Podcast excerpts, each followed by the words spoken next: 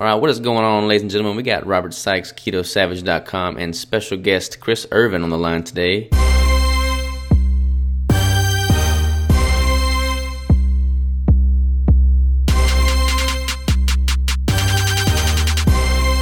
Chris, how you doing, man? Good. Thanks for having me today, Robert. Absolutely. So tell tell everybody who, who are you and what do you do? All right. Yeah. So uh, like you said, my name's Chris Irvin. Um, I am uh, the director of content for ketogenic.com. So that's just a fancy word for I'm the guy that does a lot of writing and uh, you know making the social media posts and everything like that for the website. My background with keto is um, you know when I uh, when I graduated from my undergrad. Um, I came down to uh, University of Tampa to get my master's in uh, exercise and nutrition science. Um, and that, I got to study under uh, Dr. Wilson, who's a, you know a big figurehead in the, the keto and sports performance realm. Um, so I, I, got to study under him for a year, get my master's, and got to do some really cool keto research in the lab there. Um, and then you know I, I, really started getting passionate about. Uh, actually, I kind of tell people the the thing that kind of shifted my focus from uh, sports performance, you know, into some other areas of keto um, I picked up the uh, book Tripping Over the Truth um, by Travis Christofferson. If, and if you guys haven't read that, that's a phenomenal book. Um, but I picked up that book, started reading about keto and therapeutics, um, got really passionate about it, and uh, was really fortunate enough to get to land a, um, an opportunity doing some interning with um, Dr. Poff and, uh, and Dr. D'Agostino's lab down at USF, which was a really cool opportunity. And then from there, I just you know, decided that it was time to start putting all this stuff out there and trying to educate the world on keto, and that's kind of how um, you know the ketogenic thing start started to come about. And and how long have you been doing the ketogenic.com now in total? So, been working on it for about uh, two year, eighteen months to two years right now. But we launched the website um, for the first time last November. Um, and if anybody followed us at that point, they saw a really bad version of the website when it first went up. Um, but we've, you know, I feel like we've continued to improve, and over the last year, we've gotten to a point where, you know, I think everything looks pretty nice, and our social game has gotten a lot better. Um, so yeah, it's been it's been a little bit over 18 months so far.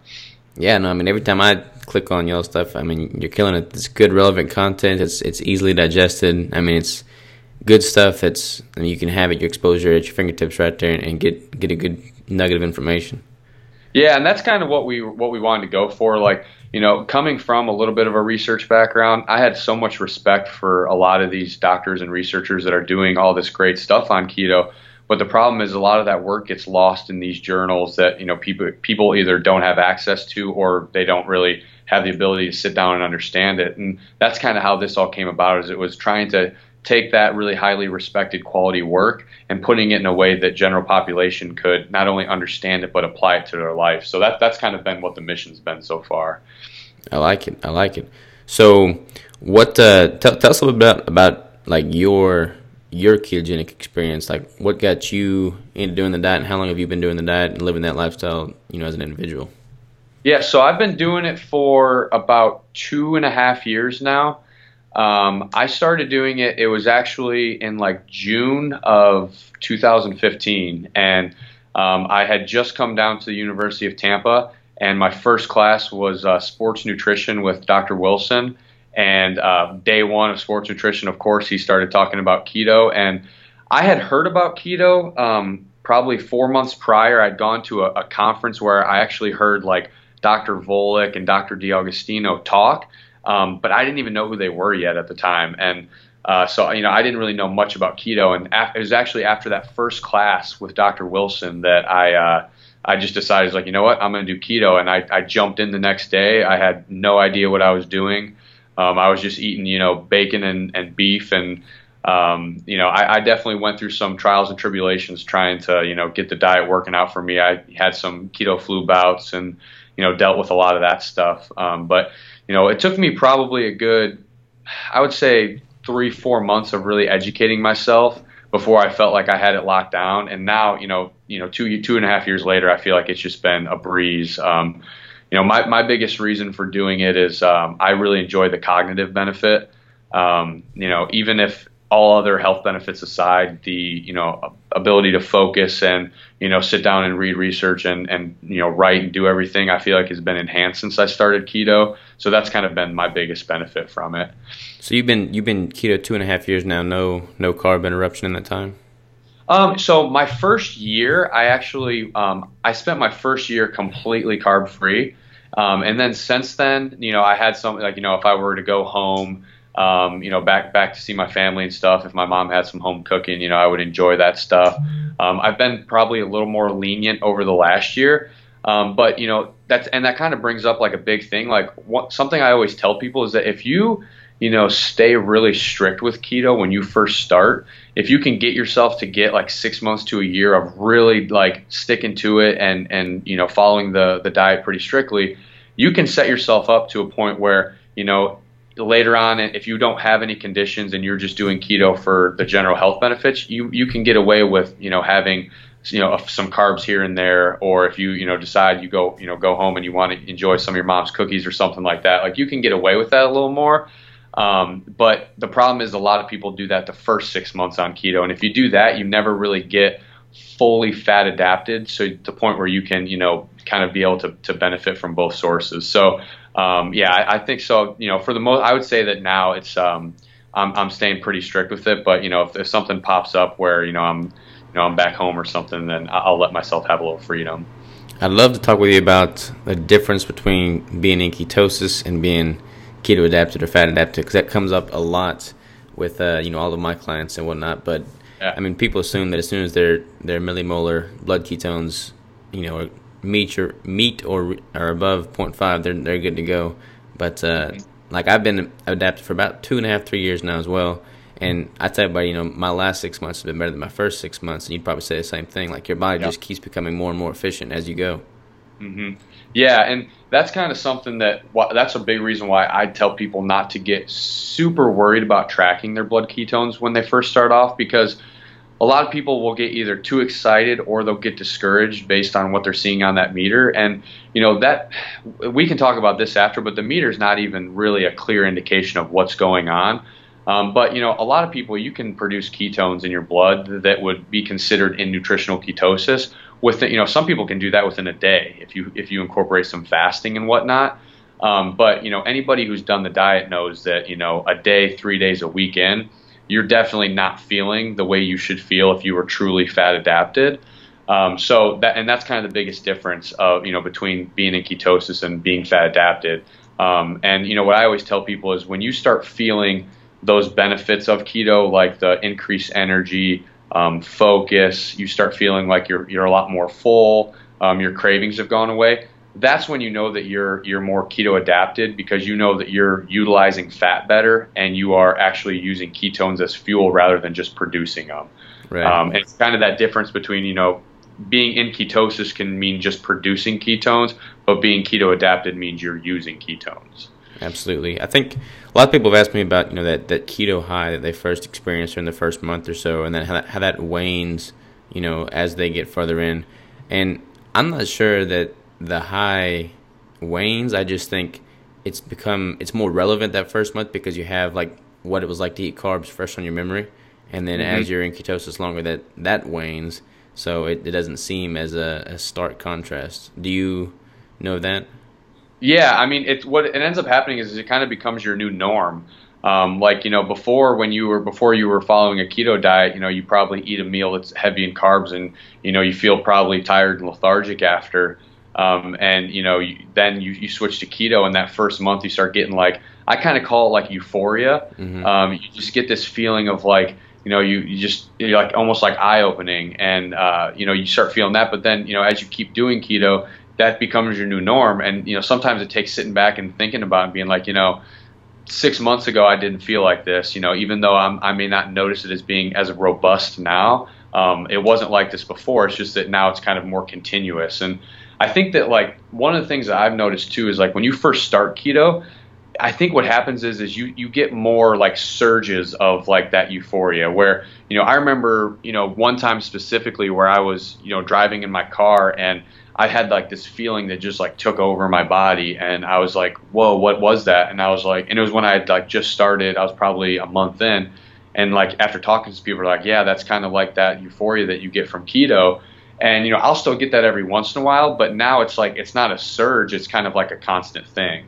Yeah. Um, and I think really what that's attributed to is you know your brain has a high affinity for ketones. So if you're producing them, um, you know your your brain's going to be utilizing them, you know, primarily over you know every other tissue in your body. So when that happens, I think that that just kind of becomes the norm for your body. I think it's different for everybody when that when that kicks in. But uh, last time we spoke, uh, I had mentioned that my my blood ketones have become much much lower. You know, being in keto- ketosis as long as I have, which is basically just attributed to my body being more efficient at utilizing them and not having them floating in my bloodstream. Is there like a a time frame that that you notice uh, pretty consistently with that happening in people? So it's tough because when you test ketones, like I've noticed this from you know, like during my grad school, I was doing a lot of research where we would people were we were doing exercise and different food interventions and testing ketones. And the thing is, is like testing your ketones in general really makes a big difference. It, makes a difference on when you're doing it. Um, like you may eat like a totally keto friendly meal and see a drop in ketones immediately after. Like I've seen that in people. Um, so it's kind of hard to, to get a good interpretation of it. But what I start seeing with people is usually in like the three to six month range, you start seeing that like those ketone levels, if you're kind of choosing a consistent time to test them, um, which we can talk about that later too if you want. But um, if you're choosing a consistent time to test them, usually in the three to six month range, I'll see that people's numbers aren't as high as they used to be and they start going down. And you know, for some of like the clients that I work with, a lot of times they'll kind of freak out about that, and they'll be like, you know, I'm not having any carbs. Like, what's going on? I'm sure you kind of see that too with some of your clients. Yeah. And you know, my biggest thing I always tell them is, um, you know, how are you feeling? Like, do you feel like you have good energy? Do you feel full? Like, are you having cravings? And if they say, you know, no to all of those things, or yes to some of those and no to some of those, then it's like, then what are you worried about? You know, you're you're definitely in keto. It's just that those numbers aren't the same anymore. Yeah, people get so hung up on, on what that little device reads off to them. Um, yeah. So talk about uh, like breath ketones. Like I'm using that LEVL device right now to measure acetone in the breath. How is the correlation with that? Like, what would be, what am I looking for exactly? Yeah, so I've never actually used the breath meter before, but I know that there's at least two published studies out there that show that um, the results you get from the breath ketone meter is is pretty much, or they it correlates well with what you get from the blood meter. Um, the only thing that I've seen with it is that, and now it sounds like you might be using a different one than what I'm familiar with, but one of the first breath meters that came out, I, I was getting a lot of feedback from people that interpreting the results was kind of a struggle.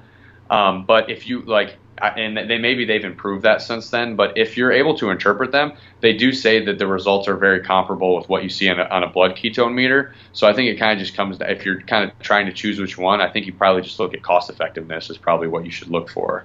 Okay, because I'm I'm using. I'm using the LEVL. I know the Ketonix was uh was really big initially. Yeah, Ketonix was the one I know about. Yeah. Yeah, and the LEVL is pretty expensive, but it, it's unique in that it it's uh it's like all a self-contained laboratory basically. Like all everything's contained. There's no margin for error really. Um, really? So it's pretty it's pretty fancy but i don't know. It, i've heard that it's a it's a better indicator of how many ketones your body's actually using and burning mm-hmm. as opposed to just what's floating around your bloodstream. So i didn't yeah, know if there was an ideal product right? Right. So if i'm if i'm in theory if i like test before training and after training should my parts per million be higher or lower? Well, I mean, based on what my like my theory would be that afterward, well, it's it's tough to say because if I guess if you're doing breath and it's measuring a byproduct of the breakdown, then you would assume that it would be higher because you would assume that you're utilizing more. Mm-hmm. Um, and you know, and in a blood meter, you would assume it would be the opposite that you're probably going to ha- well in a blood meter it can be difficult because if you're burning more fat then you may be also producing more ketones at the same time um, that's and true. that's kind of you know something i guess that's even the same for breath you know regardless of what you're measuring if the, depending on your exercise if you're burning fat and producing ketones it kind of depends on your rate of burning versus burning the fat and producing ketones and the burning of the ketones you know it's kind of hard to interpret that it is it is hard to quantify. I'm, I'm such a data nerd. I just like want to get all the numbers at the same time. It's much better yeah. just to focus on how you're feeling and performing. Yeah, it's you know I always tell people too. It's like look at your progress. Like you know, a lot like I've I've had so many clients that get like really upset or hung up or stressed out about those numbers, and I was like, to be honest with you, like with what we know about cortisol, like your stress is going to be hurting your level of ketosis yeah. more than anything. yeah, exactly. so, you know, just listen to how you feel and see how you're progressing. And if you're you're getting good progress and stuff, then you really shouldn't beat yourself up about those numbers. I completely agree. Do you ever use yeah. like a glucose test? Yeah, so usually when I test, I do like to test um, both at the same time, um, just because I'm always curious to see like what my fasting blood glucose is. Um, mine's never gotten crazy low. Like I still I still hover around like the the 80, you know, 70 to 80 range. Like I've I've seen some people dip down into the 50s and 60s in keto. Um, but I, I, usually do use it. But one of the things that I've been really you know intrigued with like doing self experimentation is seeing how your blood glucose responds to meals, mm-hmm. um, even like keto friendly meals.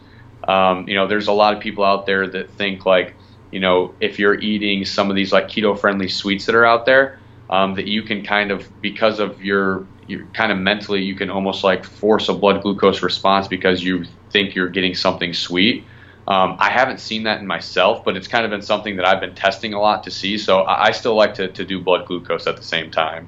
And it's it's I mean it's the cheapest option. Like it's uh, you can get you know glucose strips for you know pennies on the dollar. So it's an effective way to see how things respond within yeah, your body.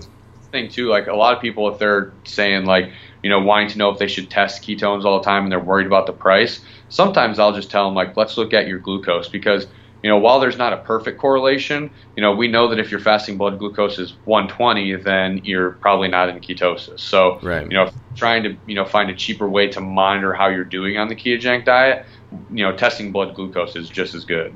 Yeah, I completely agree. So anything below, what, what's like a just a good general rule? Anything below 100 is pretty solid. Yeah, I mean, below 100, I would say is in like the the moderate range. But what I've seen. Um, usually like 80 80 and below is what I've seen to be good for fast. Now that's fasting. So waking up in the morning. Um, I think the best time to test glucose and ketones is, you know, in the morning, about two hours after you wake, um, about a 10 after like a 10 hour fast. Um, that's kind of what we used to do anytime we would test ketones in the lab. We would try to have that be the protocol. Mm-hmm. Um, but that that's you know I would say for like a lot of that, usually in like the 80 to 85 and under is what we look for. Um, but it that also depends on how long somebody's been keto for. Like if you're new to keto and you're super insulin resistant, it might be harder for you to get that fasting blood glucose number down. Uh, it may take a little bit longer, but guys like us who've been doing it for like you know two three years, we should probably be more in like the 80 80 below range. Is that kind of how you are? Or where are you at? That, that's generally where I'm at, except for this month I'm doing an experiment where I've got a higher protein, and I've noticed the higher protein has definitely kicked up my uh, fasting glucose. How, how much has it affected it? So like right now my macros are 235 protein, 222 fat, and like less than 20 grams total carbs a day. And mm-hmm. since starting this, my weight's increased. My my glucose was you know averaging around 80, and now it's you know mid 90s, sometimes as high as 100 and okay. uh, my ketones have all dropped as well. Okay. Now, do you? Um, when are you testing them? First thing in the morning. First thing in the morning. Okay. So one thing to to that I always tell people to at least be conscious of is if when you're waking up in the morning and testing, sometimes cortisol can have a little bit of a, an impact because uh, cortisol, if you have normal circadian rhythms, it should be spiking in the morning. Right. That can have an impact on your your blood sugar. Um, but so usually I always tell people to wait a couple hours after. But if you were always testing in the morning, then I guess you know that's a control, so that doesn't really matter. Um, but I, I, you know, I wonder. The one of the things that I've been wondering with that, because I've tested a little bit of high protein in myself too, but I've never been in a calorie surplus during it. I assume you're in a surplus now, right? Yeah, I'm in about three thousand calories a day right now. Okay, so I've never done it in a surplus before, so I, have kind of wondered because you know the research out there on um, higher protein, uh, you know, with like gluconeogenesis and everything. One of the thing, and this would actually be an interesting thing for you to maybe look at if, if you could track it, is seeing, you know, some research has shown that maybe acutely having high protein could increase gluconeogenesis, um, but uh, long term, what they show is that it actually balances itself out. Um, and so, you know, what I would be curious to see is like if your blood glucose is higher in the morning on your high protein. I wonder what it is at night. Do you ever test at night? Sometimes randomly, but I've been just trying to test consistently each day. Um, but I mean, sure, I'll, I'll test tonight just just for the heck of it. And and yeah. my meals, like this is the first time in years that my uh, you know caloric intake from protein has been higher than uh, my, my my protein ratio is basically higher than my fat ratio, which is crazy. Yeah. Um, my my grams, anyways. So I think like I've experimented with higher protein in the past too, and I'll I'll have like a really you know you know protein dense steak, and I'll have really high ketone readings afterwards. But the fat is also you know proportionally just as high. Um, yeah. So I think that is a huge factor in, in it as well. Because I mean, you can have a, I think you can have a pretty high bolus of protein, but as long as your fat's there to slow the digestion, you're going to have a pretty ketogenic effect. Whereas if you have a you know much higher protein ratio, you're not going to have that fat to slow it, and it's going to skew your numbers. Yeah, so uh, that's what I was going to ask. Now, do you on this diet that you're doing currently? Do you have more? Um, is is your meals more like lower fat when you have the high protein, or is there still a decent amount of fat in it? I try to make sure I've got a decent amount of fat because I don't want to have any meal that's just like basically pure protein. But there's yeah. there's been times where like I I just didn't have any more fat in the day, and I would have to have like a predominantly protein based meal. But uh, I noticed when I do that, my numbers the next morning are always worse. Um, so yeah. yeah. I think I think having having you know ample fat in the diet's key. yeah, do you do? Uh, this is something I always like asking people too, especially people that train like yourself. Um, do you use protein shakes at all? No, I I don't ever when I when I have the lower uh, protein ratio. I have been lately. I've been using that ancient nutrition bone broth protein.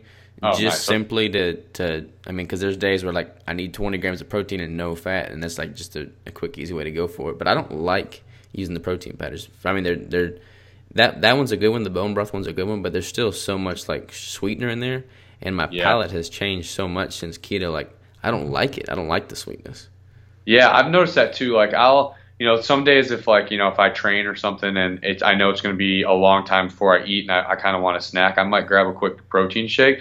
But yeah, same thing. Like now they taste so much sweeter because, you know, compared to before, like I don't have a sweet tooth really at all. So like even like mildly sweet things are enough for me, and anything overly sweet, it's it's almost too much. Yeah, I've always recommended you know client because everybody has protein shakes that's been around forever, you know. Yeah. So I've always recommended that if you have protein shake, try and have only half a scoop at a time, and then mm-hmm. try and you know even that ratio out by adding some MCT oil or some kind of fat source that it's not just a pure bolus of protein. Yeah, and one of the things too during uh, my grad school, we did a little bit of research with it, and we actually were testing like different types of protein, and uh, we actually found that egg protein was a little bit was slightly more keto friendly um, than than like whey and casein. So really. Uh, yeah, and, and I, I totally agree with, with putting things like whenever I would do protein shakes, I would like to do like some heavy cream, coconut oil, MCT powder, something like that. Um, so the only problem is egg protein it's not the best tasting yeah. one. Um, you know, it's it's just not as good as whey. But you know, for somebody who, if they're looking to do protein and they want to, you know, make sure they're staying keto friendly and also maybe trying to avoid dairy. I know that's a big a big kind of phase right now as people are trying to phase out dairy. Um, egg protein might be a good thing to consider. Yeah, I mean, I'm, I'm just eating a ton of you know eggs right now in general. I eat about anywhere from like 10 to 20 eggs a day right now. It's crazy. Yeah. Do you um, you know I've, always, I've been wondering like do you have have you had any problems because I'm I'm the same way like I eat a lot of that's probably my primary food that I eat is eggs. Um, have you developed any sort of like intolerance or anything to having so many? No, not that I can tell. I mean, like my go-to meal right now is I'll I'll cook like two burger patties or two sausages or something in the cast iron skillet, and I'll just crack you know ten eggs in there at a time and scramble it, and that's just yeah. like a lot of volume, and it mm-hmm. works really well with the ratios I'm trying to hit right now. So it's just easy. Um, yeah. But yeah, I haven't noticed any intolerance whatsoever. Yeah, that's a question that I get a lot because, like, you know, I'm the same way. Like, I'll because you know eggs are almost the easiest thing if you're like you said trying to balance out your ratios. You know, it's a good way that if you have maybe a little bit of a leaner source of meat or something, you can throw some eggs in there to, to get your fat up and whatnot. Um, but I, you know, so I've been for the last two and a half years eating like at least you know six to ten a day. Um, and people always ask me that question. I haven't experienced it either, but I've, I've heard some people report that. So I was just curious if you've experienced anything with it. No, no, I haven't. What about what about dairy? Um, so you mentioned earlier people trying to phase out dairy. What what is? I'd like to get your take on it, but from what I've experienced thus far is like if you have an intolerance to dairy, it's going to be minimized on keto. Like I think if you have dairy and carbs and fat, those negative impacts are amplified, but I think going keto they're minimized. But obviously, still some people would benefit from removing it. Do you think everybody has a, a dairy intolerance in some form or fashion, or can some people totally get away with it? That's a great question. Um, you know, the thing is, is like the biggest thing with dairy and like lactose specifically is like if you go overboard on dairy, you're going to be getting lactose in there and you're going to be getting sugar. So if you're going to use it, I think moderation is key. Um, you know, a lot of people report, uh, you know, experiencing experiencing like inflammation and stuff while using a lot of dairy.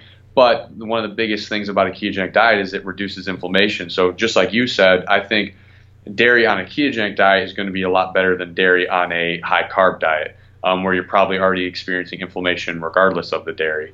Um, what I always tell people is, especially if you're new, new to keto, don't cut out dairy because that's just going to restrict yourself more and, and probably it's going to lead to you failing more or you know lead to a better chance of you falling off the diet.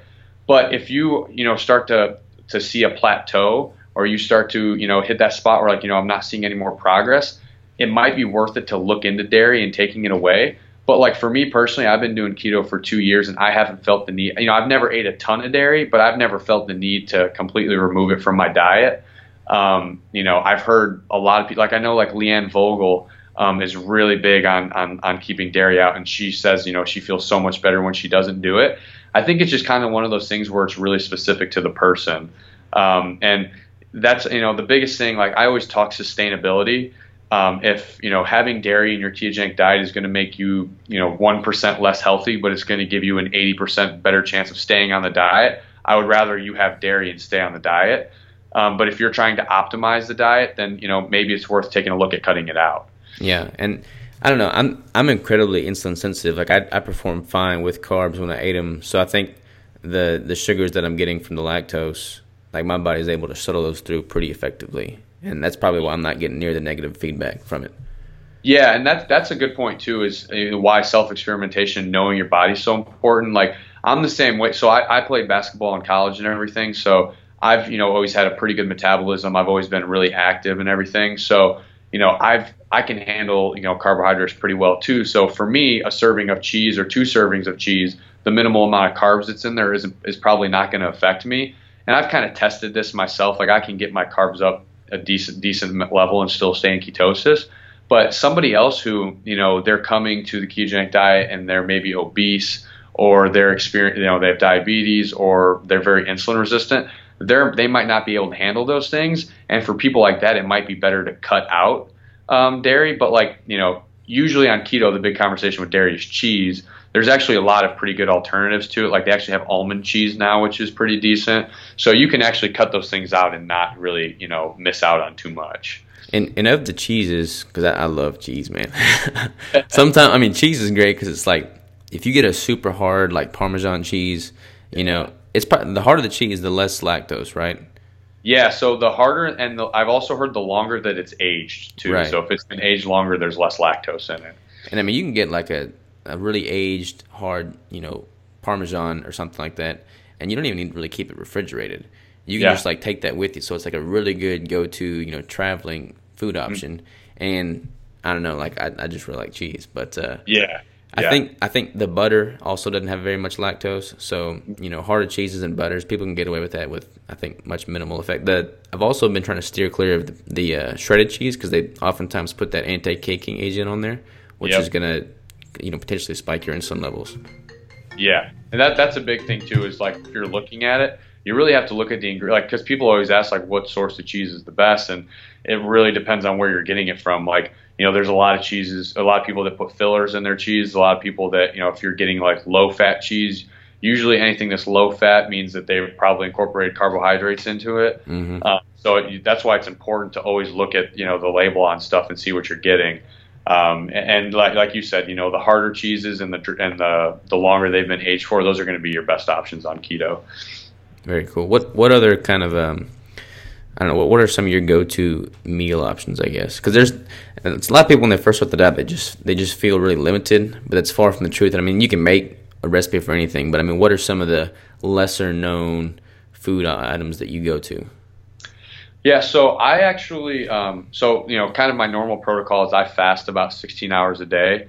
Um, I do that strictly for the cognitive benefit of it. I get the majority of my work done in the morning, so I like fasting during that time. Um, but my, you know, my go-to normal meals is I really like eggs and bacon. Obviously, I have not gotten sick of that.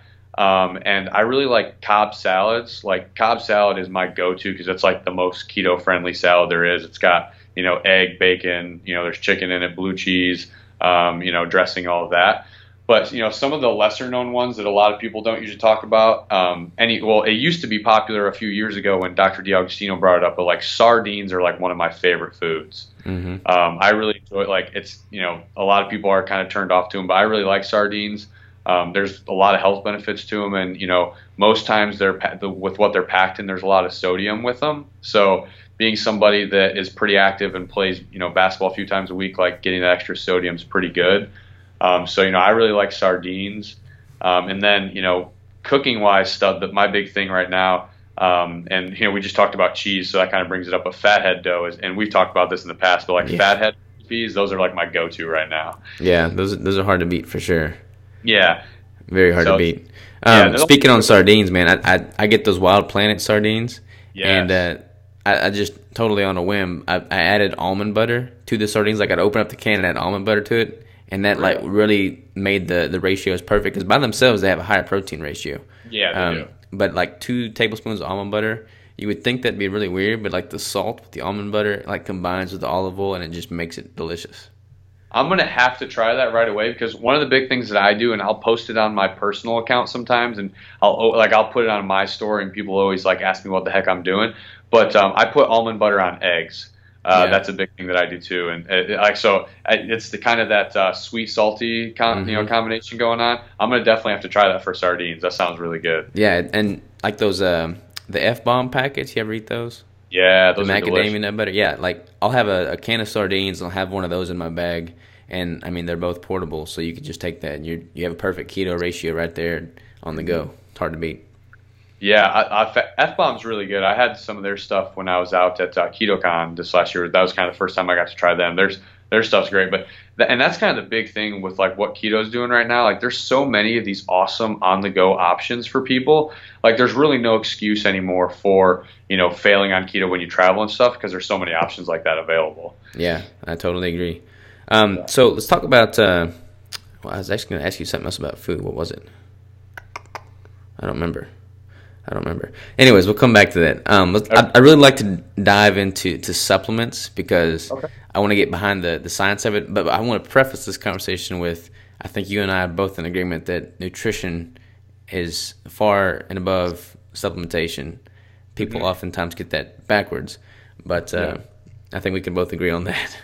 Yeah, no, that's that's the biggest thing with um, in any diet, but especially in keto every a supplement should be what, exactly what it is. It should be a supplement to your diet, um, and it should be you know there's certain supplements that can help you know get you to the point where you have a well formulated ketogenic diet. But if you don't have the nutrition down pat, then you know any supplement that you're looking at, it's not going to matter. Yeah, exactly.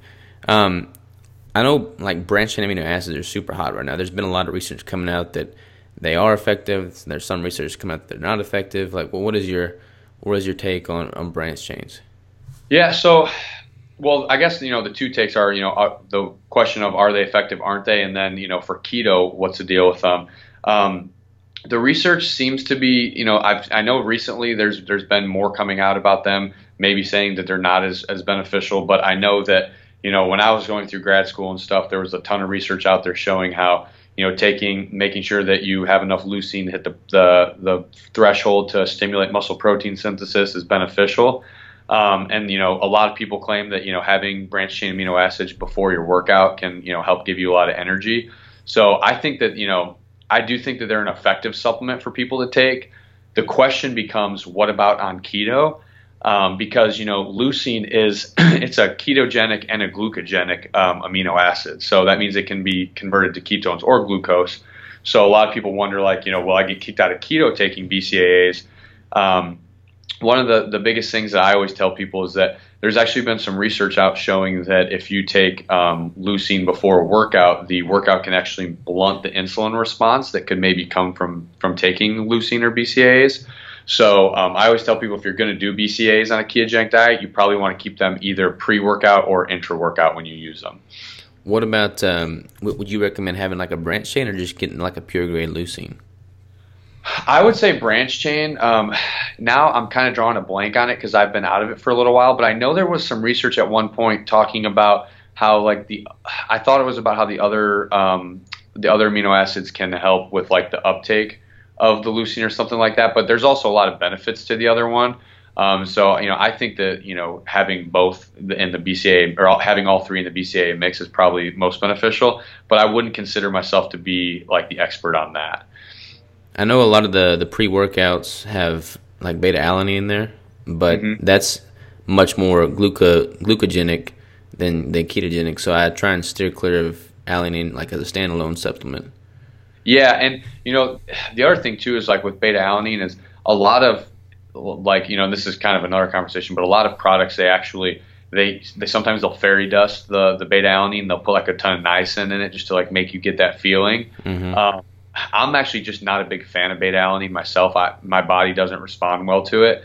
Um, but I've, I've actually never tested my ketones afterwards to see if there's any impact. Have you tested it all when taking it? I haven't taken a large enough dose standalone to be able to really get an accurate control and baseline. Um, but that would be interesting to do that. I should do that. Yeah, I'd be curious about that because I know, like, you know, there's a lot of research out there about showing how even acutely it can really increase your strength. Um, and you know, I've in the past, whenever I've taken it, I've experienced that. But I, I'm not a big fan of the way that I feel on it. I don't really like the the tingly feel of the face and everything that you get from taking it. Um, but yeah, I'd be curious to see like what the glucose response is on that because you know you're still taking it in a you know if you consider you know a, I think the dose for it is maybe is it three grams maybe or a gram and a half something yeah, like that. Yeah, three grams, three grams to six grams. It kind of varies depending on what supplement you're using. Yeah, so like I, I, would be curious to know if three grams of it, you know, would be enough to kick you out. I think that'd be a good thing to test. Yeah, I agree. I, will put that on my to-do list. Yeah, um, there you go. What about uh, what about like vitamin D three? There's been a lot of uh, I think Rhonda Patrick came out with a study that indicated you need a lot more than is is generally recommended. Yeah, and that's especially true. I think vitamin D vitamin D three is something that I've taken for the last probably four years. Um, and that's especially true for people who live in, like, I live in Florida now, so I get a little more access to sun than a lot of people. But, you know, if you're, you know, living up in, like, I'm, I'm originally from the Midwest, and, you know, you you go up there and you talk about, you know, being dark and gloomy for four to six months out of the year.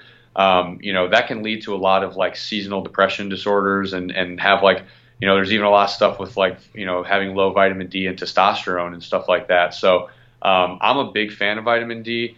It's um, it's kind of one of those ones like it's funny when you look up, um, you know, vitamin or you look up supplements to take on a ketogenic diet, vitamin D always pops up, and people always kind of wonder why. And it's just because if you're trying to optimize your diet and your health, regardless of what diet you're on, you should be taking vitamin D. What what is a good uh, like right now? I think I'm taking one to two five thousand IU pills a day. What what is a good number to shoot for? Um, that's a good question. You know, I don't know if I know the actual efficacious dose um, for vitamin D. I know that most like the supplement that I take, it comes in. Uh, it's a 5,000 IU um, pill, but I don't like. I don't worry about it too much because I'm getting you know a decent amount of sun down here in Florida, so I've never had to worry about you know making sure that I'm getting enough. Um, I would have to check that out. I'm not sure what the efficacious dose is for that. Yeah, it's it's interesting that that uh I don't know. My supplementation has been cut down, but like right now, I'm trying to just get like a good vitamin D. Um, I've been pretty lax with my branch chains. I should probably pick that up a little bit more. And then I, mm-hmm. I take. I've been pretty lax with my creatine on 100 too. I should probably be more consistent with that. But uh, yeah. I mean, honestly, man, like my my supplementation is pretty minimal with keto.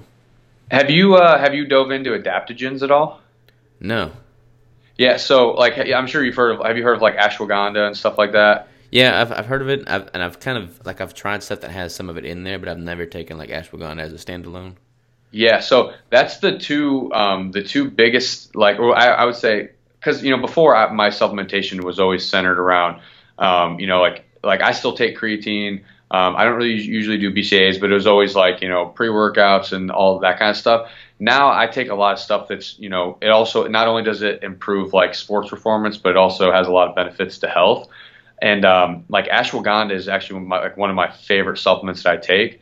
Um, so it's like it's an adaptogen that um, adaptogens basically like if you look at their benefits, it's a really long list because they can you know what an adaptogen does is it comes in and like it sounds, it adapts to your body.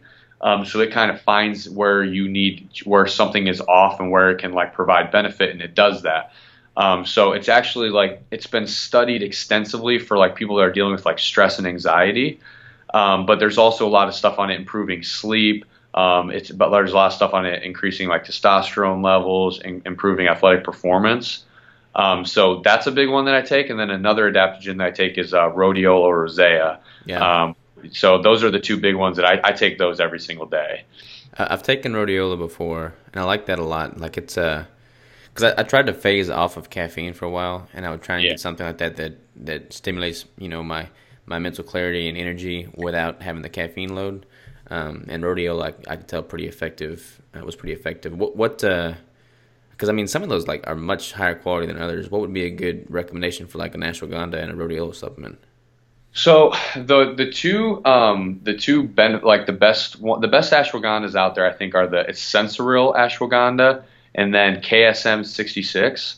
So KSM 66 is the only one that I've taken, but it's um, if you see anything and it has KSM 66, it means that it has the right percentage of the extracts from the ashwagandha plant because ashwagandha is a plant. Um, so it has the the right percentage of that. I, off the top of my head, I don't know what those percentages are, but if you see KSM 66, that means that it has those percentages. Um, so that that's the and, and a lot of times you won't see that. Like sometimes they'll just have the straight plant extract, and if you do if you just take that, you're not going to be getting enough of, of the beneficial parts of the of ashwagandha. Um, so I've, I've also heard a lot of good people talk about um, like one of my good friends uh, Sean Wells talks a lot about like Sensoril ashwagandha as well. Um, I've never taken it, but I can definitely attest to the KSM 66 as being pretty awesome. I'll check that out for sure. I, I really like like the the cognitive enhancement, um, you know, neuro supplements. Like uh, I use like mushrooms are really hot right now. There's a lot of benefits coming out from mushrooms, so I'll try like the cordyceps, the uh, mm-hmm. you know lion's mane, um, the chaga, like those uh, the four sigmatic coffee. Have you yep. tried that before? Yeah, so I tried four sigmatic coffee like probably it was it was actually about a year ago because I was trying to wean off my caffeine too, and I think if I'm not mistaken, there's only like 40 milligrams or something like that. Yeah, something really minimal. Yeah, so I was, you know, when I was going through grad school, I was I was taking a lot of caffeine to get through the day and everything. And um, when I I switched to that, and I was like in, totally impressed with how I felt on it, um, and that really got me into it. And so I've I've taken the cordyceps chaga and then the lion's mane, which I think lion's mane is the one that's becoming most popular now um, because it's kind of fallen into that like nootropic realm. A lot of people are talking about it. Um, I've never taken it as a standalone though. I've only taken those um, I, I, actually I take that back. So I've taken those in the Four Sigmatic, but also um, have you heard of? Um, I'm drawing a blank on the company now. Um, there's a oh, there's a company that have you seen the company that does the emulsified MCT oil? Uh, um, Onnit. No, it's not on. The Onnit has it too. Um, I'm gonna have to look it up now because I, I, want everybody to know about it. It's pretty good. Um, it's but basically, what they they have a supplement um, that I came across last year, or not last year, but last month that actually has um, ashwagandha and uh, I think it's cordyceps mushroom in it, and I think it's um, it's also got it might even have rhodiola in it, but it's like a, a really good supplement to take like pre workout. So I actually just started taking that, um, and I I love the uh, um, the the benefits that I've seen from that one too. So cordyceps is it's Natural Force. That's the company. Natural Force. Okay. Yeah. So they, they have a couple different products, but yeah, one of them they, they combine ashwagandha with cordyceps mushroom, and like that's not only like a boost for your uh, for you know mental clarity and everything, but also provides a great athletic boost as well. And and describe like compare the feeling you get with that versus like what you would get from you know a 200 milligram caffeine pill or like a pre workout.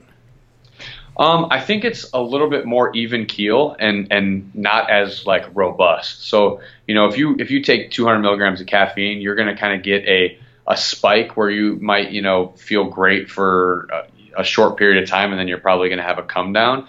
Um, I've never experienced that when taking any of these things. Um, it's it's more sustainable and it's you know it's it's not like you know there's not going to be as much jitters and stuff because it's not as stimulatory as like caffeine is. Um, so those are um, I like taking those instead of caffeine. Um, but uh, and actually another, you know, while we're on that topic, another great replacement to caffeine is. Have you ever heard of TeaCrine? I've heard of it. I've not used it. Uh, I've been I've been meaning to try it. Is there a recommendation that you have? Yeah, so I know that there's a there's a few out there, um, and there's there's a couple patented ones. I think um, TeaCrine because theacrine, I think it's pronounced theacrine is the the supplement, but TeaCrine is the one. Um, it's the patented version of one of the formulations.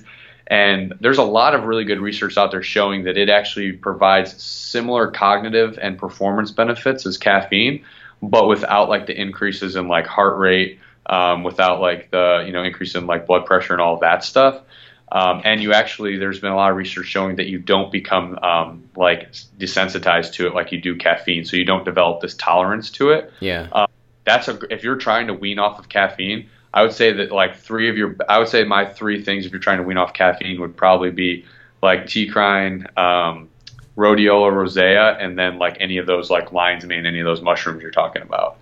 It's crazy. Like I really like how all these companies are, are kind of moving towards a more holistic, you know, natural, healthy, sustainable, you know, supplement list. You go back and you look like at the supplements in the late 90s and the early 2000s, you read the label, it's just like, man, this is death in a bottle.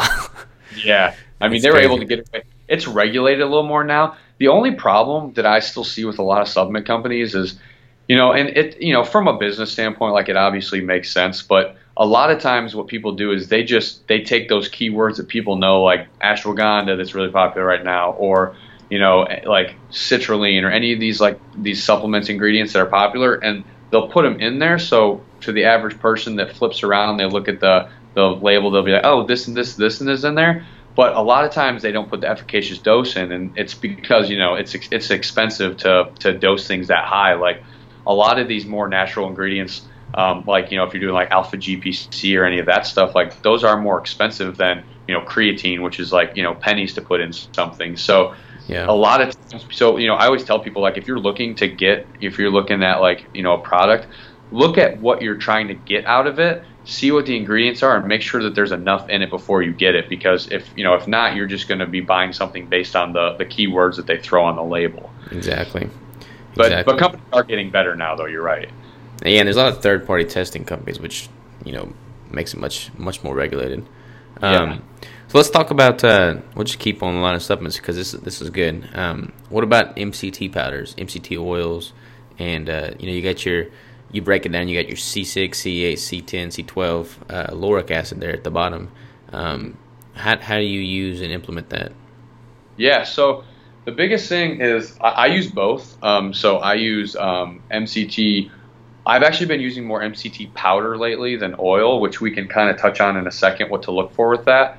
Um, but I just like it because now they've actually have some like some fla- like the ballistic um, MCT powder that it's like flavored and everything. So they have some and like Quest has some, and you know there there's better tasting ones, and they can help make your shakes better and everything. Um, but I use MCT and coconut oil separately because there's benefits to each one. Um, coconut oil has a higher percentage of the lauric acid, like you were talking, which lauric acid is isn't technically a, an MCT. It actually kind of falls in that middle ground of an MCT and, and a long chain triglyceride. Um, but what, what lauric acid does is it provides a lot of benefit for like antimicrobial, antibacterial, antiviral, um, and boost there's your also immune system, right? What's that? Didn't it help also like boost your immune system and whatnot? Yeah, yeah, actually, yeah, definitely. And there's actually some stuff showing that it can provide a lot of brain benefit. Like Dr. Mary Newport, um, she has she's doing a lot of research showing that it can improve like people who are suffering from like Alzheimer's and Parkinson's and stuff like that. Um, so I'll take that for different reasons, but I'll also supplement with like MCT oil or MCT oil powder, um, which you know, like you said, is more of your C8, your C10. Um, they even have C6s out there now, um, but you know that's going to have a little bit higher concentration of actual MCTs. So you know that can help give you a little bit more of like a, a boost in like your ketone production. Um, so and then you know even based off of that, they actually have like um, you know C8 specifically um, which like for people who don't know, like C8 is going to be more ketogenic than C10 because it can be more rapidly converted to ketones. At least that's what's suggested. There's not a ton of research out on it, but there is a little bit. Um, so yeah, that that's so there's you know there's reasons to taking both.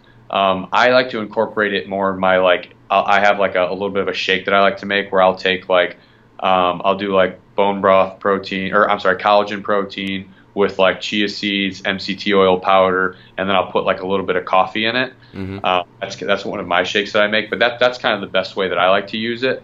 Um, and then like coconut oil, I really like to put on like my vegetables just to help like flavor those up a little bit. Um, but one of the big things with MCT oil powder, if you're looking at it, is when you when you plate a powder, it's just like a it's just like a when you plate MCT oil, it's just like when you do protein, you have to um, plate it on something to have it turn into a powder. Um, some people actually will use um, like maltodextrin for their MCT oil powder, which it's going to be in trace amounts in there, but it's not the most keto friendly. So you want to look at like companies like I know Quest they they played it on um, I think soluble corn fiber. Yeah which is is a lot more keto friendly than maltodextrin. It's actually very keto friendly. So if you're using like an MCT oil powder, you want to make sure that you're checking the label to see what like in that small print at the bottom what other ingredients are included in it. Definitely, definitely. Especially there's there's a bunch coming out and like Quest was one of the first. That's what I used initially. Mm-hmm. Um, I don't know what uh, perfect keto plates there's on, but I don't even think they have any uh, carbs in that one. Whereas you get some with the soluble corn fiber. Yeah, that's right. I don't. I don't think they have. I've tried. Um, I've I've tried their MCT oil powder. I thought it was really good. Um, I've tried a couple of their stuff actually, and I, I think it's great. But um, I'm not sure exactly what they use in theirs. Quest has kind of been my go-to. Um, I really like that one, and then you know the ballistic keto. Now I've been using that a little bit too. I think that that's a pretty good one. So those have kind of been the go-to for me. I like the powders a lot. I, I used to use the oils, but after I did four tablespoons at once. I don't use the oils anymore. yeah, I've had some accidents with it too. Um, you know, I've I've had. I always tell someone like one time. There's one morning I was heading out to go play basketball and I didn't have a spoon, so I just took a swig out the bottle and. You know, as soon as I did it, I realized I took too much, and I paid for it later. Yeah. Um, but one of the interesting things we, we touched on a little bit earlier, one of the interesting things that's coming out with the MCT oil now is they actually um, they have emulsified MCT oil, which blends better with like coffee and in hot products. Mm-hmm. So, like the Natural Force, like I was talking, um, I saw them at Paleo FX, and um, I got to try some of their stuff, and they actually have a flavored MCT oil um, that emulsifies in it. So, I think the one I tried was French vanilla. Um, so you could actually put like French vanilla MCT in your coffee, and rather than it like sitting on top, like most times when you put MCT oil in your coffee, it actually blends in well with it. I like that. That's that's pretty good. Um, yeah, it's pretty. I like I liked it a lot. And I mean, shoot, if it tastes good, that's that's a lot better than just a bland oil flavor for sure. Yeah, exactly, exactly. Um, well, what what about? Uh, we're gonna have to segue into. I want to talk about collagen a little bit. So, do you? You said you use collagen uh, peptides. Do you like that? You, I mean, what are you using it for mostly? Joints. Um, yeah, so I like it because, for one, um, I mean, to be honest, one of my biggest reasons for using it is I like to have a shake in the middle of the day, um, just as kind of like a you know keep myself feeling full um, in between meals and stuff like that. And um, I just really like the way that I feel when I take the collagen. But there's a ton of benefits to collagen with like it improving, um, you know, your your skin health, hair, all of that stuff that I really like. Um, but you know, previously, at least in my experiences, collagen protein had never tasted very good. Um, but now there's there's some pretty good tasting ones out there. Um, so it's kind of more for me. It's something that I I know that there's a lot of health benefits to it, but I like to use it because you know it's, it's going to be a lot more keto friendly than some of the other protein powders. Yeah, for sure. Crystal's been making them like she, she's been making these fat bombs, and she'll put the collagen in the fat bomb along with her like branched chain amino acid powders and everything. So it's all in the fat bomb, and so it's wow. pretty easy and convenient. Yeah, I was. You know, I've actually never cooked with it. How does it? How does it mix, or how does it cook compared to like whey? Because I know like whey's easier to cook with than like I think whey's easier to cook with than like casein. Is collagen pretty easy to do stuff with? Yeah, I don't know because I mean with some stuff like whey, you, you reach a certain temperature and it destroys the, the, the whey you know molecule, so you're not really going to get the benefit. I don't know right. what the, the temperature is with collagen, um, but with like the fat bombs, it's all just frozen. So I would assume that would have oh, you know that'd sure. be fine. Uh, so yeah, yeah, she'll like mix that with like some cream cheese or some almond butter you know, put some of branched chain amino acid powders in there, and then you know it tastes like a packet of stevia or Truvia or something. It tastes fine. That sounds delicious. So is that the sweetener you guys usually use? Then you use like stevia? Yeah, we'll get like a, a, those little Truvia packets, and I don't really use them that much, but she will. So she'll add you know two packets to a coffee or whatever. But it's just a, blend of stevia and erythritol.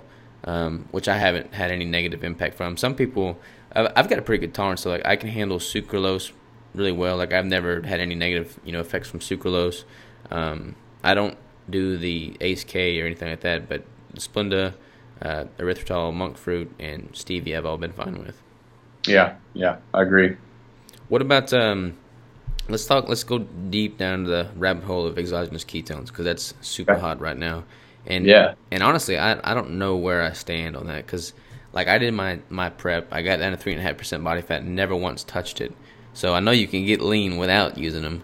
Mm-hmm. Um, and I've you know one of the arguments now is that if you're supplementing with exogenous ketones and the primary goal is to get leaner, it might minimize your body's own ability to you know produce ketones and and burn fat oxidation. So I don't know if if that's the case or what your take is on that. Yeah. So you know. anytime you like right now it's kind of it's a little bit tough to talk about in the keto community because like if for a lot of people like there's this divide of, of like this whole keto you have to do you know whole foods don't use any of these types of products and there's the people that are the other end of the extreme and use these products and don't follow a great ketogenic diet. And when you fall in the middle what happens is is both sides end up wanting to crucify you but really that's where i fall is kind of in the middle on it. Um, there's benefits to taking exogenous ketones and there's a you know there's a lot of therapeutic benefits and a lot of research on the benefits of exogenous ketones um, but when you talk specifically about weight loss everybody likes to look at it as being black and white. Um, so, and and why that becomes difficult is because my personal take on it is, you know, if you're going into a training session and you take exogenous ketones before your training session, yes, you might not have to burn as much fat during that training session because you are providing yourself with exogenous substrate. You know, it would be no different than if you were to eat a big bolus of fat before you train if that's readily available, you might not have to burn as much fat in that training session. But if exogenous ketones are increasing your energy and they increase your ability to, you know, get work out more intensely, then they may help you burn more fat. Um, and even outside of that, there's a ton of research with like um, exogenous ketones being able to uh, increase like mitochondrial biogenesis, um, which is basically just like the creation of mitochondria in your and your, of the you know it's it's creating more mitochondria in your body. And when you can do that, that increases your capacity to burn fat. So a lot of people want to look like, you know, even if you were to, to and it hasn't been looked at, but even if you were to measure fat burning and, and take exogenous ketones and see that acutely in the three hours you take them, you don't burn as much fat, that doesn't mean that you're not making physiological adaptations that allow for better fat burning long term. So my biggest thing with them is that I think that they're not necessary. Um, they're not a requirement if you're doing keto, but they can be just like everything else we were talking about. They can be a great supplement to a ketogenic diet depending on what your goal is. Um, if you're trying to exercise more intensely, they can probably help with that. You know, if you're looking for um, a way to increase like your mental acuity or your you know mental focus and all that stuff, they'll probably provide a lot of benefit with that. Um, but if you're looking to use them as like a replacement to a following a ketogenic diet nutritionally, then then you know you're definitely not taking the right approach with them. Yeah, I think I think the mistake people make is they they put too much emphasis on it, and uh, you know, I mean, the whole theory of you can eat whatever you want, drink a drink, and then be in ketosis in 60 minutes, like that that kind of gripes me every time I hear it, you know. Yeah, and you know, and the reason why is because like it's just like what we talked about at the beginning of the show. It's like that they're not wrong in saying that it gets you into ketosis, but it's the difference between being in ketosis and being fat adapted. Exactly. Um, yes, you can take the, like 100%. I've tested it myself. You can take these products and have an increase in ketone levels in your blood, but that does not mean that you are in ketosis if you're not following the diet. Um, but you know, one of the interesting things that these things can be used for, and I'm not a, a huge user of them. Like I use them, um, you know, every once in a while. Um, I've never been a regular user of them but you know, one of the things I do think could be really beneficial is when you first start keto, they may be a great addition to help get you over the hump. Yeah. Um, you know, if you're somebody who's insulin resistant or having a hard time producing ketones, taking them may be something that for for one it provides you with some ketones that might make you you know lower like your brain fog and reduce like keto flu symptoms but two there's a lot of research out there showing that having increased blood ketone levels will help like upregulate the transporters that are responsible for bringing ketones into the cell. So if you can, you know, if you first start keto, if you can get your ketone levels higher by taking exogenous ketones, you may be able to adapt quicker. And you know, that's been something that if I like I never push them on anybody that I work with, but if somebody is interested in taking them, that's how I'll always um, kind of like in, in, that's how I'll kind of like segue it into it and tell them how they should be taking them is because you know using them as like a kind of an adjunct to get you through that adaptation period. Um, but you know, like you said, it's they're not a necessity though. I think they're indirectly um, good at getting through keto flu simply because they're all bound to minerals. Uh, you know, you get your sodium, potassium, um, calcium, which most people don't take in enough of when they're getting adapted. So by default, you're going to be getting more sodium and potassium, and you're going to that's going to minimize the effects of keto flu as well. Yeah, and that's exactly right, and that's why like um, sometimes when people they do take it and they you know talk about how great they they felt like during the adaptation period, that could be from the electrolytes because like sodium electrolyte deficiencies in particular sodium deficiencies in my opinion from what i've seen are one of the biggest reasons for like keto flu um, because there's so many like symptoms of having like sodium deficiencies which is very very it's almost a guarantee that it's going to happen when you start keto um, and so that's yeah like you said that's another great way to get those those in without having to just like pour a lot of salt on your food and stuff. It's kind of a good addition to the, the ketones. Now, what kind of sodium, potassium, calcium are these these uh, exogenous ketones bound to? Because I mean, like all sodiums aren't created equal, right? You get your you know iodized table salt, you get your pink Himalayan salt. Like, is there a difference in quality between the minerals that these exogenous ketones are bound to, or are they all same across the board? That's a great question. I don't know that I know the exact answer to that, but I know that when you look at these products, when they list on the back, they're just listing sodium as just Na as sodium. Yeah. Um, I, you know, that's a good question. I don't know what they're actually using. Um, if they're using any of the patented ones, like I know there's like um, there's Go BHB, and I think there's some other like patented versions of of the ketones. Any of those, I'm sure you could actually look up and see exactly what they're using. But if they're just using like beta hydroxybutyrate bound to sodium, calcium, potassium, I don't know that you could even tell what type that they're using. Yeah, huh. it's interesting. Not, that's a good point. That's actually something I'm probably going to start researching now because I'm really curious about that. I didn't think about that. Yeah, because I mean, I don't even know if this is possible, but if you had like a an exogenous ketone bound to like pink Himalayan salt, that'd be the way to go. yeah, that's actually you know that's interesting. I, I, know a couple of people that are you know pretty well rehearsed in uh, the in the biochemistry realm. Um, I'm not quite as well rehearsed in that, but I, actually something I want to ask because that'd be that's a really interesting thing that you bring up. Well, if you find anything out, man, that, that's going to be our business endeavor right there. We're going to make an exogenous ketone bound to pink salt. we might have to remove this portion of the segment so somebody doesn't steal our idea. yeah, you heard it here first, people. um, so what what about uh, the difference between you know exogenous ketones in the form of you know the ketone salts versus the esters, which are not really in full production mode now, but they're making pretty good waves and, and getting out there. Yeah, so for a while, one of the biggest things was that like the esters were not palatable at all. Um, I had tried the esters previously, and they were horrible. I mean, like you, I think um, was it? I forget who the um, the person that uh, that was on like Tim Ferriss podcast talking about how they taste like jet fuel. Peter Attia. Um, was Peter Attia? Yeah, yeah. So Peter Attia talking like hundred percent. That's what they taste like. Like it's one of the worst tasting things that you can ever have. Um, but I have had some more palatable versions. Um, but the other problem with the esters is that they've always been so expensive. Yeah. Um, like a shot of them has before, like I mean, the numbers for how much it costs for, to make them, and then like what you'd have to sell them for was just astronomical. Um, what I've seen now is that you know there is some stuff showing that like the salts can um, increase levels of ketones similarly to the esters.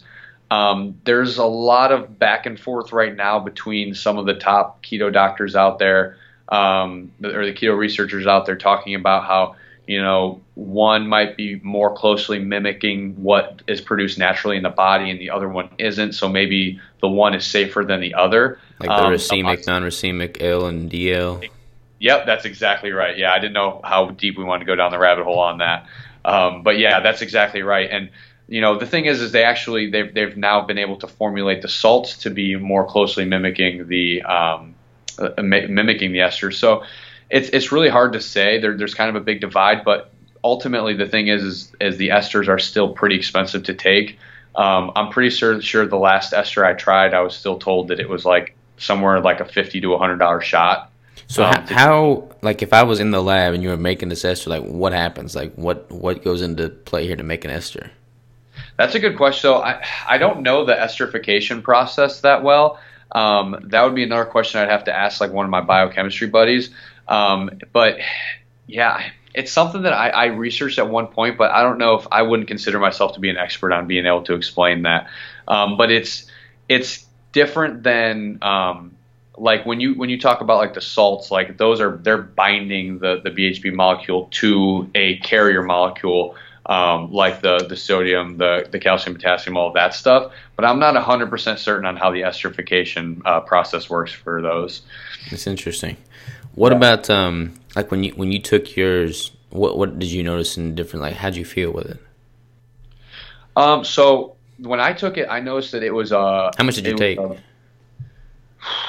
that's a good question. I want to say when I took it because I've taken it. I've taken it a couple times. I think I've taken 10 grams of it before, and then I tried it recently at a conference, and I didn't. Um, I didn't. It was a, it was shot that was pre-made, so I didn't know the amount that was in it. Um, but I, what I noticed was it was uh, definitely a more robust change initially, but I didn't notice as long lasting.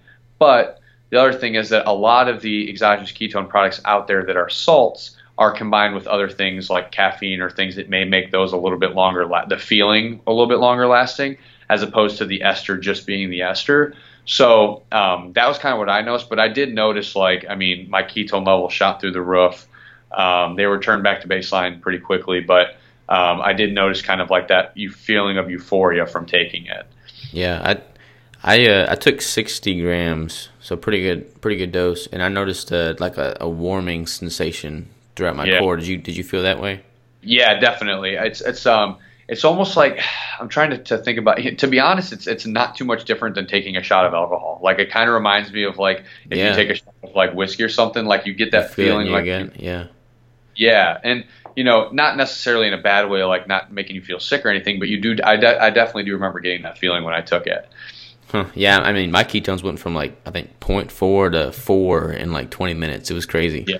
Yeah, and then but then they, it, that's what I've noticed is that like I think like if you were to look at a graph, you know, this is just speculation, but I think you would see that like you know the the ester might go straight up like this, but then the you know the um, the salts might be more like this, more of like a subtle change, but then eventually yeah. there. I think the peak is pretty similar on both of them, um, but it also is probably dependent on the individual.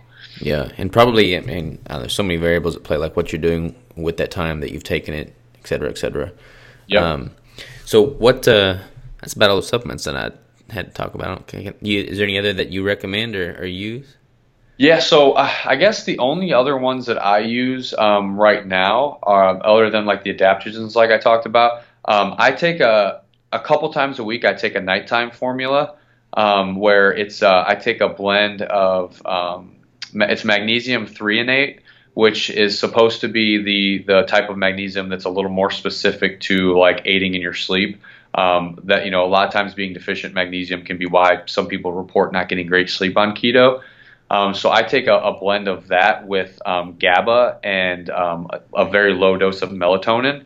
Um, but I only take that about three times a week. It's just, or two or three times a week. It's just when I'm trying to get like real deep sleep. Um, so that that's kind of one. That's three of my uh, supplements I take in my night stack. Um, and I also add 5-HTP to it. Have you ever taken 5-HTP? Uh, no. So 5-HTP is uh, it's a precursor to uh, serotonin. So um, it can be like for the reason why I take it is that it can help with sleep. Um, it can kind of help with like relaxing you a little bit, um, giving you like it can help get you in like a deeper state of sleep and stuff. So I take about 200 milligrams of that before I go to bed. Um, that was something that was recommended to me by um, uh, Shawn Wells. Actually recommended that taking that one to me. So that, that that's kind of the other ones that I take. But other than that, I think that's that's pretty much the the primary ones that I take. I'll check out the 5-HTP. I, I, I've used melatonin, but I always feel so much more groggy the next day with melatonin, even with low doses. Um, yeah. So I try and not do that so much. I've noticed, though, that when I'm keto, I don't need as much sleep. Like six hours is better than eight hours when I had carbs. But yeah. I, have been I used to have trouble falling asleep. The the leaner I get, the less I sleep for whatever reason.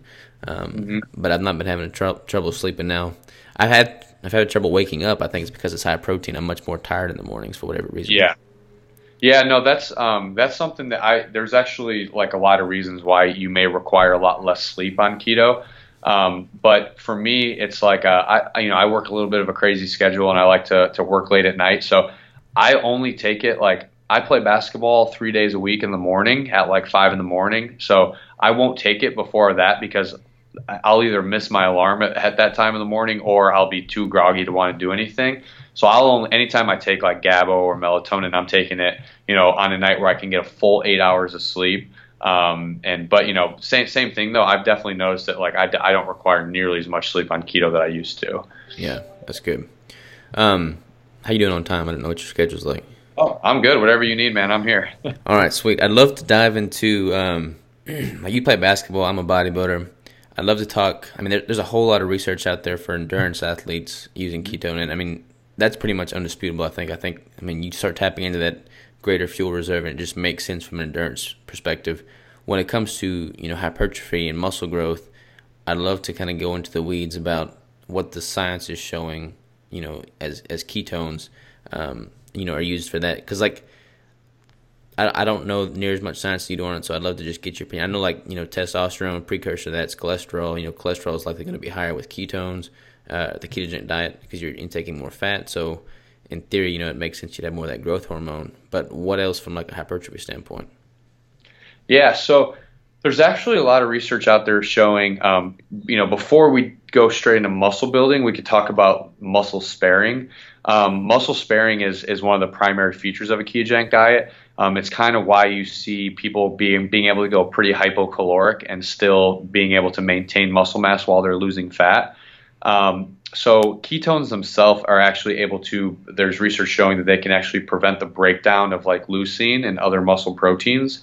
So you know, having uh, ketones available and being in a state of ketosis is going to make it so your body doesn't have to dip into those muscle proteins, um, and it's going to, you know, prevent you from losing muscle mass, you know, while you're you're going through like a dieting phase. Which is one of the reasons why it's so great for somebody like yourself doing bodybuilding and, and somebody that's dieting down. You know, if you have to go hypocaloric in your training and everything, it's going to make it so you don't lose a ton of muscle mass, which, you know, as being a natural bodybuilder, that can be a primary concern. And um, real, real quick, one one of the biggest you know concerns I hear from other competitors as I was doing this was you know carbs are muscle sparing, carbs are muscle sparing. Yeah, carbs are muscle sparing, but I would argue that you know fat and ketones is even more muscle sparing. Yeah, so I mean the biggest thing you have to consider when you do that is that you have a limited carb storage. So you know if you're dieting down on a show and everything, and you know most people what they do is they take their carbs down really low so if you're getting your carbs down low and you don't have great glycogen stores and stuff, you're not you're going to have a much more limited availability of that compared to your fat stores which even as a lean individual you're going to have you know a lean individual plus eating a ketogenic diet with a lot of exogenous fat you're going to have plenty of substrate to produce ketones which can be muscle sparing. So that's kind of the reason why I think that they're better. Um, you know, yeah, carbohydrates could have that same effect, but you're going to have to eat them in abundance, which isn't going to be most optimal for what you're trying to do with your body composition. Exactly. Yeah, and then you know to to go the other right route now and talk about muscle building, it's difficult because there hasn't been much research showing, and this is why what you're doing is so interesting. There hasn't been a lot of research showing being in a calorie surplus on keto, um, which I don't necessarily think is crucial for hypertrophy on keto because um, I've seen I've been in a calorie deficit and I've DEXA'd and seen increases in muscle mass in myself in a in a calorie deficit. Um, but there's also research out there showing that ketones have the ability to stimulate muscle protein synthesis. Um, so you know not only are they limiting the breakdown of protein, but they're also increasing muscle protein synthesis, which is great because you know on a ketogenic diet, if you're going true keto and you're lower protein, you may not be stimulating muscle protein synthesis um, from like the, the protein in your diet. So the problem is is there hasn't been much research to, to back it up. Um, there has there's been virtually none show uh, you know looking at people in, in a surplus. Um, so it's kind of more of a self experimentation thing. But I can tell you like from even on like the ketogenic.com platform when we post stuff talking about like the muscle building effects of keto and like we get really, really, really strong feedback from people who have been doing keto for a long time, talking about how they've seen tremendous gains in their muscle mass. Um, you know, is it going to be, you know, for, for like somebody like yourself doing bodybuilding, is it going to be as robust as as somebody who's taking, you know, testosterone or taking, you know, steroids and stuff? No, but for somebody who's doing things naturally, it can be a great way to maintain and build muscle mass.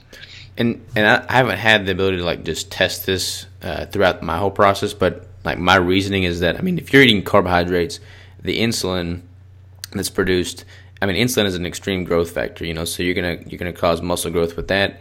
You're gonna, I mean, some people shoot up insulin just to grow muscle, you know, but you're gonna have fat growth as well. So I mean, everything grows with insulin, cancer cell growth. I mean, everything. Um, and correct me if I'm wrong on any of this, but okay. with, with with ketones, with ketones, I mean, I'm, I'm building muscle, and I might not be building muscle at quite the same rate that I would with carbohydrates. But when right. I cut down, I'm going to be maintaining that. Whereas if I was eating a bunch of carbs and cut down, I'd have to tap in and lose some of that muscle. So over time, I feel like while I may not be gaining it as fast, I'm still trending upward at a faster rate than if I was to go up and down cycle it with you know carbs through a bulk and cut season. Exactly. Yeah, no, hundred percent, and that's that's why I think that keto is, is almost like the perfect couple with with bodybuilding. Um, it's just it's so hard because a lot of people, you know, in the bodybuilding space, they don't want to be as restricted. Um, and you know, obviously, when you start talking about you know getting in like you know taking drugs and stuff that can increase your muscle mass, diet doesn't become as important. Um, but for somebody who's like trying to do things naturally, um, I think keto is the perfect storm for it because not only is it going to be great for maintaining leanness in your off season, um, it's going to allow you to, like you said, diet down and maintain or maybe even build muscle mass. Um, there's been a lot of stuff showing that being in a calorie deficit on keto isn't going to be as harmful to your um, metabolism as being in a calorie deficit on another diet. Um, there's also a lot of stuff showing that the you know typically when you diet you see a big increase in your hunger hormones which is the reason why it's so hard to maintain weight loss because your hunger hormones are going crazy. But there's actually a lot of research showing that ketogenic diet attenuates that increase in hunger hormones. So it's kind of the perfect storm for you being able to come off of like a show prep and not be setting because you know most people come off a show prep and they're setting themselves up for rapid fat gain. Like it's it's almost yeah. inevitable. Cravings are high, hunger's up, metabolism's down. Um, you know they're insulin resistant probably. So that that's that's a great way. And then also when you talk about keto post competition, um, like you were touching on earlier with like having fat for like hormone production. Um, there's a lot of research out there showing like bodybuilders, you know, their hormones just tanking post competition. Um, so you know, being on a ketogenic diet may also be able to help with the after effects of a show. So I think it's really the perfect storm. I, I mean, I agree completely. That's that's why I'm set up to do this for the rest of my life. But I mean, like, it's crazy because so many people in that niche they just want you know cycles or limited you know they're, they're they're not patient. So like yeah. they might get on keto for like you know a month or two prior to competition day to lose some body fat but they're not even beginning to tap into the full potential of the diet. And no. most people don't think in terms of what's the best thing for me over the course of the next 5 10 15 20 years. And i mean my way of thinking right now is like i'm, t- I'm 26 i'll, I'll be turning 26 this month. I'm, I'm thinking if i stay keto continue to train hard continue to diet clean you know, I'll be freaking untouchable in 15 years, you know? Right. And that's right. just kind of the way I'm going about it. So, yeah, I mean, and like a lot of people, like, you know, of course you can, you can diet down um, and you can get lean. You can do it through taking things or doing different things. Like you can do it without it. But when you talk about like sustainability and actually looking at your health, like one of the biggest things in the fitness industry is a lot of people have lost sight of that. Um, it's become more about aesthetics and not just about health and that's kind of what I really like about keto is that you can have both. Yeah. Um, you don't have to you don't have to sacrifice your health to, to look good, and you don't have to sacrifice looking good for your health. Um, you can do both, and you know that's something that unfortunately, when you start looking at like social media and stuff on on on um, just on all these different platforms, you start seeing that that's almost been lost. Um, and that's why I think keto is so great. Yeah, I, I completely agree. I mean, when if a competitor was to truly believe that not only would their performance benefit, but I mean their health as well. I mean, it's just there's no question about it. I mean, that's that's just the best alternative for sure. Absolutely. Um, what about uh, do you, do you know much about like uh you know hormones as it relates to male and female? Because I mean, I've got both male and female clients, and they both tend to react much differently. So I'd, I'd love to get your take on on how the differences you know compare there with keto. Yeah. So a lot of times, um, you know, for for males at least, I've seen a lot of positive changes um, in hormones for males. Um, but one of the things that happens is the people that you'll see reporting like negative changes in their hormones are people that either weren't following it strictly or they were people who were um, doing like taking like a cyclic approach um, and, or you know do, doing taking some approach where they weren't being as you know strict as they should have been. Um, I've seen great things from myself, from other people with with hormones um, from doing keto. Now, females, one of the issues that comes into it is because like one of the reasons why you won't see a ton of research on females with this stuff is because I mean, they change daily. You know, they're almost like physiologically, they're almost a different person every day with with the fluctuations in their hormones. So it's hard to to study this stuff, but you start seeing there's a lot of people that are using like ketogenic diet and they're able to get pregnant and they weren't able to before, or they were suffering from PCOS. Um, they were suffering from all these different things, and they start seeing awesome stuff on keto. And I think what tends to happen with females is that um, they start to get a little bit more balance in their hormones, um, and they and they start not to see like you know as like maybe their menstrual cycles start to become a little bit more balanced out. I've seen that with a lot of clients. Um, but the problem is, is a lot of females don't get that far because when they start, um, that drastic diet change can lead to a lot of hormone fluctuations and it can make things go a little haywire. And then most women get either discouraged or a little freaked out and they quit.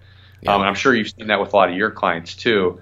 Um, but it's just kind of one of those things like you know you, you got to stick with it because there's there's a lot of anecdotal stuff out there about you know women who tried for six years to get pregnant and they did keto for six months and, and next thing they knew they were able to get pregnant. Um, so I mean I think that it's it's great for them, but you know the thing is is the the fluctuations in the hormones for, for women could be one of the reasons why um, it may be harder for a woman for a girl to get into ketosis. And I know we've talked about that a little bit before um, about you know sometimes like you probably see with your female clients that you know getting into a state of ketosis is a little more difficult than men, right? Yeah, it takes a little bit longer, and they don't tend to see the rapid weight loss as quickly because it's just simply taking longer for their hormones to regulate.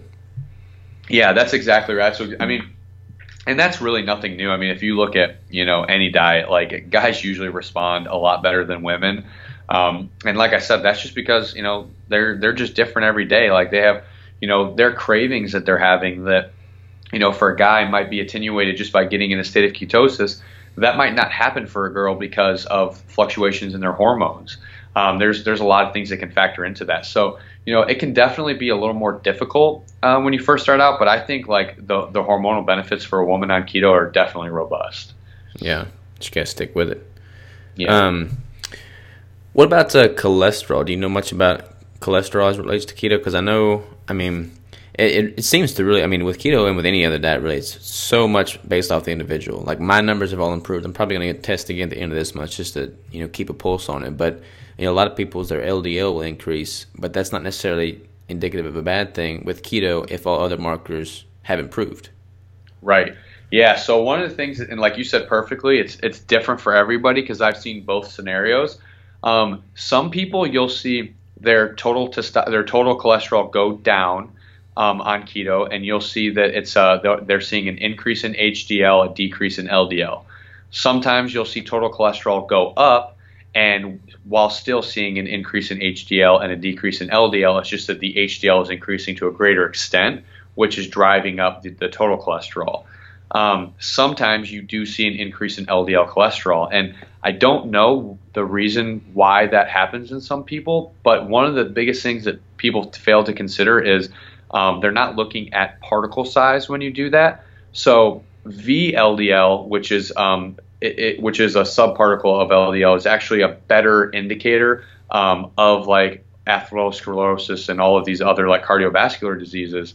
Um, that is what a lot of people what I've seen in like Dr. Volek's research is that he'll see that like total cholesterol goes up, he'll see an increase in HDL, an increase in LDL, but a decrease in VLDL um, which is a better indicator. So the, the problem is, is if you go and get blood work done, VLDL is more expensive to test. And in fact, most times they don't even test LDL. What they test is they do um, total cholesterol, then they'll do HDL, and then they'll just subtract the two Yeah. um, because it's more expensive for them to do that.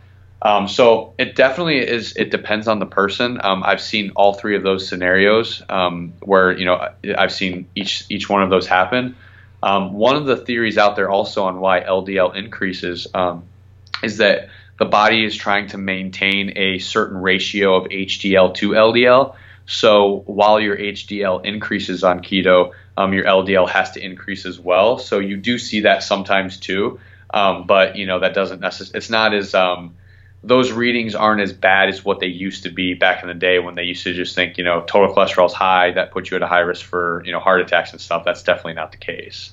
Yeah, I, I don't remember what lecture it was I listened to. Basically, they were saying that you know LDL becomes like energy transporters, um, and then as you're you know eating a higher fat ratio, you have more energy to be transported, so it by default is going to be increased, Yeah. um, which makes sense, Yeah. I guess. No, it definitely makes sense. I mean, that's and that's why you might see the big difference too. Is that not everybody goes, you know, as high fat on keto. Some go higher than others. Um, some people, you know, maybe utilizing more stored fat for ketone production versus, you know, the dietary fat and everything. So that, that all that stuff plays a role. Um, but I think getting blood work is definitely one of the best things that you can do because it's hard to know what's going on in your body without getting that done. Um, and you know, there's definitely different ways to optimize your ketogenic diet based on those results. So you want to always be getting that stuff looked at, so you're not just kind of just you know searching in the dark for what you should do. So if somebody tests and they, they have an elevated LDL, what are some other markers to look for to kind of like ease the, the stress levels and anxiety? Like if they have, you know, more of the uh, the fluffy, larger LDL particles, and I, I always tell them to look for C-reactive protein too. Yeah, that's a big one too. Uh, C-reactive protein is great, but I think that if you're looking at your HDL and you're looking at your VLDL, those are going to be important. So if you if you're seeing that VLDL is is going in the right direction and HDL is going up, um, the, that's going to help you better be have a better indication of what's going on rather than just looking at LDL. Because, like you said, that number's you know it may have to go up based on the changes in the diet, but C-reactive protein is also a great one. Um, and I think like looking at like different like you know looking at any markers of like inflammation can also be um, beneficial because you know that's kind of that's a lot of those things go hand in hand and you know if, if you're doing the ketogenic diet well you should be reducing inflammation so that's something to consider too Yeah, for sure. So much, so much interesting science coming out, man. It's exciting. It's exciting. yeah absolutely Um, well, I could literally talk to you all day long, man. It's, it's been an hour and twenty five minutes in thus far, though. So I might, I Yeah. might cut it here for anybody that doesn't want the three hour version. right absolutely no and if you know if you ever want to hop on and do another one um, you know I'd be more than happy to come back Oh, for sure, man. We got we got all kinds of stuff to talk about. So where where can people go to find out more about you? All right, so yeah, so I have, um, you know, like I said earlier, I'm the director of content for ketogenic.com. So I have, um, you know, we have social media. We on Instagram and Facebook. We have at ketogenic.com, um, and then we have our website ketogenic.com, um, and then I also have a personal page, which is the ketologist. Um, you know, I, I'm mostly just on Instagram for that one, so it's just at the ketologist. Um, so that's that's pretty much, and you know, on there, there's um, I have access to my email, so I always tell people um, if you have questions or want to reach out about anything, you know, feel free to drop it in there. Um, I'm not always the quickest to respond, but I'll you know I'll try to get to everybody's stuff as quick as I can. Awesome, awesome. I love it. Well, Chris, man, always a pleasure. Appreciate learning something every single time I talk to you. All right, well, thanks a lot for having me today, Robert. Absolutely, man. Take care.